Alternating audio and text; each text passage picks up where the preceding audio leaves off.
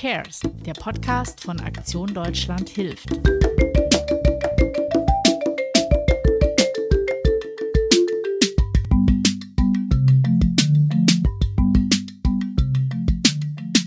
Ich wusste schon immer, dass ich gerne erfahren will, wie es denn woanders auf der Welt ist. Zum Beispiel, warum hat jemand, der hier in, im Kelkheim im Taunus geboren ist, eigentlich viel mehr Chancen im Leben als vielleicht ein Kind, was ähm, im Norden von Burkina Faso geboren wird. Dann habe ich mich entschlossen, nach meinem Abitur ein soziales Jahr zu machen. Das habe ich damals selbst organisiert. Es gab noch nicht so wirklich viele Organisationen wie heute, die das machen. Und ich bin in die Elfenbeinküste Côte d'Ivoire gegangen, habe in einer Familie gewohnt und habe mir dort selbst einen Arbeitsplatz äh, gesucht. Und zwar war das in einem Zentrum der Missionnaire de la Charité. Und dort, das, das war eine, eine Art Auffangstation für, für Waisenkinder oder für Kinder, die die Eltern nicht ernähren konnten. Da waren vor allem, sind vor allem behinderte Kinder abgegeben worden. Und ähm, es wurde sich da um die gekümmert, die haben was zu essen bekommen, die wurden angezogen. Aber im Prinzip war das alles, was den Kindern dort gegeben werden konnte, auch aufgrund der Mittel, die zur Verfügung standen. Und ich habe da versucht, einen kleinen Beitrag zu leisten.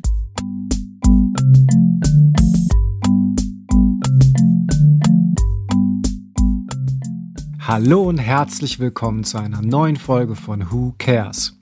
Ich bin Ilja vom Bündnis Aktion Deutschland hilft und heute stellen wir euch Kristina Rauland-Yembré vor.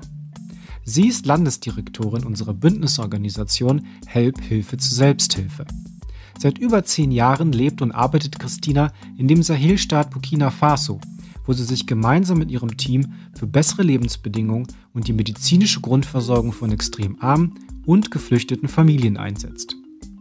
Vor fünf Jahren, da gelang dem Team ein großer Durchbruch. Nach viel Lobbyarbeit hat die damalige Regierung hingehört und beschlossen, die Gesundheitsversorgung von Schwangeren und Kleinkindern im Land für kostenfrei zu erklären. So etwas hat sich Kristina immer gewünscht, die Dinge nachhaltig verändern. Leider war das nicht immer so.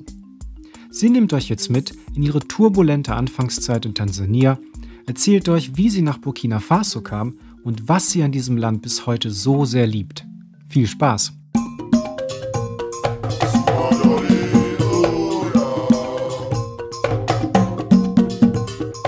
Ich habe in diesem Waisenhaus gearbeitet, aber das war wirklich eine Grenzerfahrung, denn das war wirklich so, dass teilweise mehrere Kinder, äh, kleine Kinder in der Woche gestorben sind. Es saßen vierzig Kinder in einem Raum und haben traurig geguckt und ich habe versucht, dann mit denen ein bisschen zu spielen, aber das ist, ähm, das geht auch nicht immer so einfach, wenn der Bauch ist leer und äh, die, die, die Kinder sind auch gar nicht gewöhnt, dass sich jemand mit ihnen beschäftigt oder spielt. Es, es ging eben einfach ums Überleben. Und das war eigentlich alles, was gezählt hat. Für mich war es dann immer wichtig, zu versuchen, daran was zu ändern. Denn als ich in diesem Waisenhaus gearbeitet habe, konnte ich überhaupt nichts ändern. Ich, ich habe nur die, diese krasse Situation gesehen und habe mich hilflos gefühlt. Und das war, das war schlimm, aber das hat mich angetrieben, äh, eben in meinem Berufsleben zu versuchen, da anzusetzen und wirklich was ändern zu können.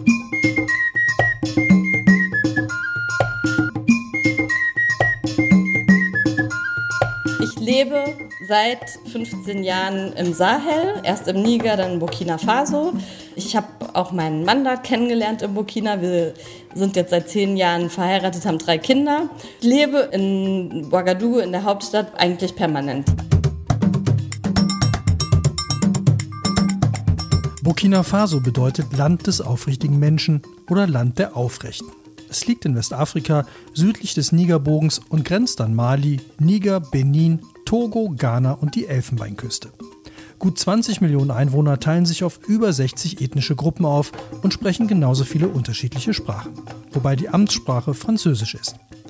Regelmäßige Dürreperioden sorgen immer wieder für große Not.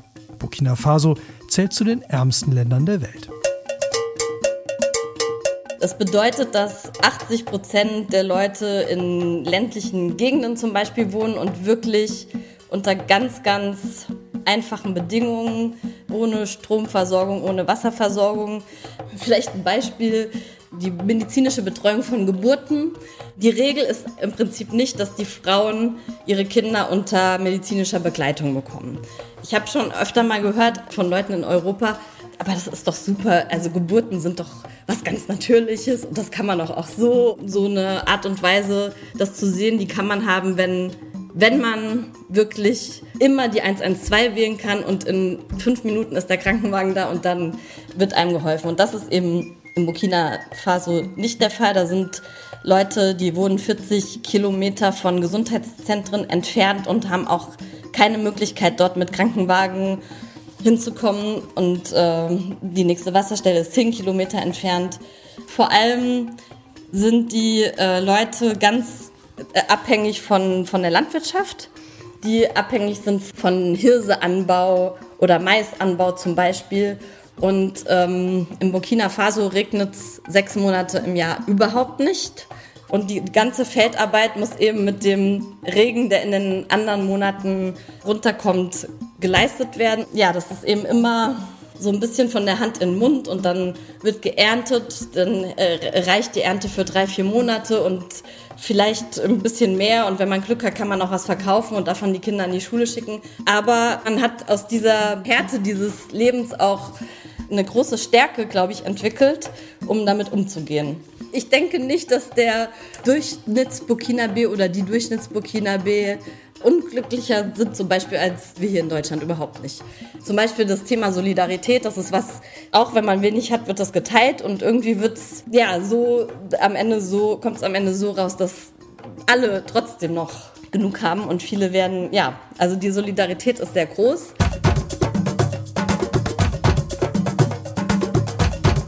Um mehr Menschen medizinische Versorgung zukommen zu lassen, war die Idee von Help, für die Kristina arbeitet, dass der Staat sie für Kinder und schwangere Frauen kostenlos anbieten sollte. Vor zehn Jahren hat jede Behandlung, auch Geburten, Geld gekostet. Vielleicht nur zwei oder drei Euro, aber für Familien, die von siebzig Euro im Monat leben müssen, ist das kaum zu stemmen. Wir haben eben ein Pilotprojekt gemacht in einem kleinen Distrikt und geschaut, was passiert denn, wenn alles kostenlos ist, wenn subventioniert ist. Und haben festgestellt, dass wirklich die Benutzerraten hochgegangen sind, dass die Leute plötzlich die Gesundheitszentren in Anspruch genommen haben, den Gesundheitszustand verbessert hat. Und als wir das festgestellt haben, haben wir mit Advocacy, also Lobbyarbeit gemacht, gingen in alle Richtungen und konnten dann, als zweitausendsechzehn die neue, neue Regierung ins Amt kam, die mit anderen Partnern davon überzeugen, dass das eine Maßnahme ist, wenn man sie flächendeckend umsetzt, dass eine ganz große Wirkung hat und wirklich ein soziales Sicherungssystem im Prinzip darstellt. Ein Erfolg unserer Arbeit, der aber jetzt über kurzfristige Hilfe eben sehr stark hinausgeht. Das ist der Kontrast zu dieser Arbeit im Waisenhaus neunzehnhundertsiebenundneunzig, achtundneunzig in Abidjan, wo ich einfach da saß und hilflos war.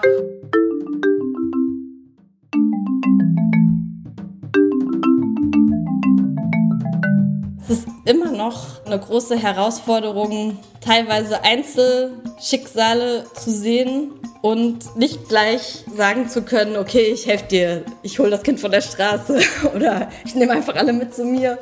Das ist immer noch schwer. Das wiegt das dann wieder auf, dass ich sage, in meiner Arbeit kann ich wirklich mehreren hundert, mehreren tausend Menschen auch teilweise flächendeckend helfen. Aber ich bin immer noch berührt von einem Kind, das an der Ampel steht und um Essen bettelt zum Beispiel. Und was auch Herausforderungen sind, also ja, am Anfang meiner Karriere, da war ich Ende zwanzig, weiblich und kam in eine patriarchale Gesellschaft im Niger und sollte dann die Leute leiten und sollte mit Autoritäten verhandeln. Und das war schon schwierig, also da ähm, ernst genommen zu werden als Frau. Ich habe es einfach gemacht. Was mir dann da geholfen hat, war eben die, die Innensicht. Also dass ich versucht habe, erst mal zu gucken, zu beobachten, wie wird's gemacht hier. Und das hat dann meine Rolle eben als Frau und als Ausländerin wettgemacht und mir auch geholfen, dann, dann mir den Respekt zu erarbeiten, den ich gebraucht habe, um auch leiten zu können. Burkina Faso wurde seit Ende der achtziger Jahre autokratisch von Präsident Compaoré regiert, der wichtige Reformen verhinderte und so den Spalt zwischen Armen und Reichen immer größer werden ließ. zweitausendvierzehn führte dann eine geplante Verfassungsänderung, die Compaoré eine fünfte Amtszeit ermöglicht hätte, zu großen Demonstrationen. Nach einigen Wirrungen, Eingriffen des Militärs und Übergangskandidaten wurde im November zweitausendfünfzehn Roch Marc Kaboré mit über fünfzig Prozent der Stimmen zum neuen Präsidenten gewählt. Und damals war Burkina Faso eigentlich in den Medien als Beispiel, dass Demokratisierung von innen auch in afrikanischen Ländern möglich ist und dass es jetzt auch einen afrikanischen Frühling gibt und Burkina Faso, das Beispiel von Burkina Faso, andere Länder inspirieren kann, dass diese Bevölkerung so einen großen Willen hat und sich eigentlich ja, Goliath gegenübergestellt hat und geschafft hat, nur mit Worten, mit friedlichen Demonstrationen diesen Umsturz herbeizuführen. Das, das war sehr, sehr beeindruckend und auch die Zeit danach eben die, eine Aufbruchstimmung und eine wahnsinnige Hoffnung. Und ähm, deswegen habe ich Hoffnung, dass aus innen heraus ähm, das Land auch wieder dazu findet, was es eigentlich ist. Ein Land von Leuten, die Lust haben, das Leben zu verändern, die, das Land zu verändern, das Land aufzubauen. Und ich glaube, das ist auch, ist auch möglich. Aber auch wenn noch vieles im Argen liegt, nur etwa jeder Dritte lesen und schreiben kann, darf man nicht vergessen, dass das Land einiges zu bieten hat. Burkina Faso hat eine große musikalische Tradition, knapp eine Million Einwohner leben vom Kunsthandwerk und es ist ein bedeutendes Zentrum des afrikanischen Kinos. So findet alle zwei Jahre ein panafrikanisches Filmfestival statt, das Cineasten aus der ganzen Welt nach Westafrika lockt. Auch in Burkina Faso gibt es eine Möglichkeit, das Leben zu genießen. Am liebsten aus der Stadt rausfahren und unter Mangobäumen sitzen und ein gegrilltes Hühnchen essen, spazieren gehen, da wo, wo die Luft ein bisschen besser ist, die ist nämlich leider in der Stadt sehr schlecht. Ja, die Natur genießen und eigentlich immer, wenn es um Freizeitaktivitäten geht, geht es immer auch wieder darum, dass wir mit vielen Leuten zusammen Events organisieren, Ausflüge mit unseren Freunden. Eigentlich das Zusammensein, zusammen auch im Garten zu sitzen. Wir haben das Glück, einen großen Garten zu haben, mit, auch mit Mangobäumen und ähm, einfach das Planschbecken aufzustellen und da froh zu sein über unsere Mangos, über unsere Papaya und Granatäpfel, die da wachsen zum Beispiel. Und Ouagadougou hat auch eine ganz, ganz spannende kulturelle Szene. Also es gibt ganz viel Theater, es gibt auch viele Kinos, Stadtteilkinos. Ja, das nehmen wir auch in Anspruch. Also Theaterkinos, das macht einfach Spaß. Und äh, ansonsten zusammensitzen mit Freunden und ja, vielleicht auch zu träumen, was wir machen können, wie wir es anstellen können, dass wir, dass wir alle zusammen vielleicht ein bisschen besser leben können dort. Besser, nicht glücklicher, weil glücklich sind, sind wir eigentlich schon oder sind die meisten. Ich lebe einfach super gerne in Burkina, weil ich finde den Humor der Burkinabé toll, es ist immer so eine Selbstironie dabei und das ist auch eine kulturelle Geschichte. Es werden viele Konflikte versucht mit Humor schon vorzubeugen. Also der Humor ist wirklich ganz fest verankert in der, in der Kultur und das, finde ich, macht ganz viel Spaß.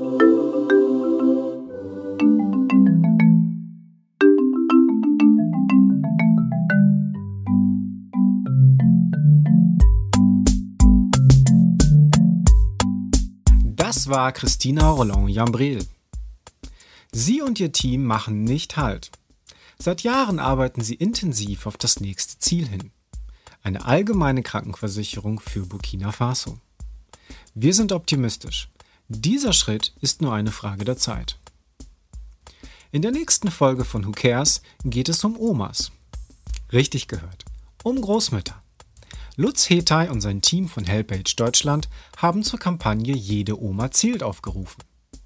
Zu Beginn wollten sie damit eigentlich Großmütter unterstützen, die sich um ihre Enkelkinder kümmern, weil die eigenen in die Städte migriert oder an AIDS verstorben sind. Heute umfasst Jede Oma zählt eine Vielzahl an Projekten in ganz Afrika. In der nächsten Folge erzählt euch Lutz über seine Reisen nach Tansania und was die dort lebenden Omas zu all dem eigentlich sagen. Hat euch der Podcast gefallen? Dann sagt es weiter. Abonniert, teilt und kommentiert ihn auf Spotify, iTunes oder Deezer. Ich bin Ilja Schakowski von Aktion Deutschland hilft, dem starken Bündnis aus dreiundzwanzig Hilfsorganisationen. Bis zur nächsten Folge von Who Cares? Who Cares? Der Podcast von Aktion Deutschland hilft.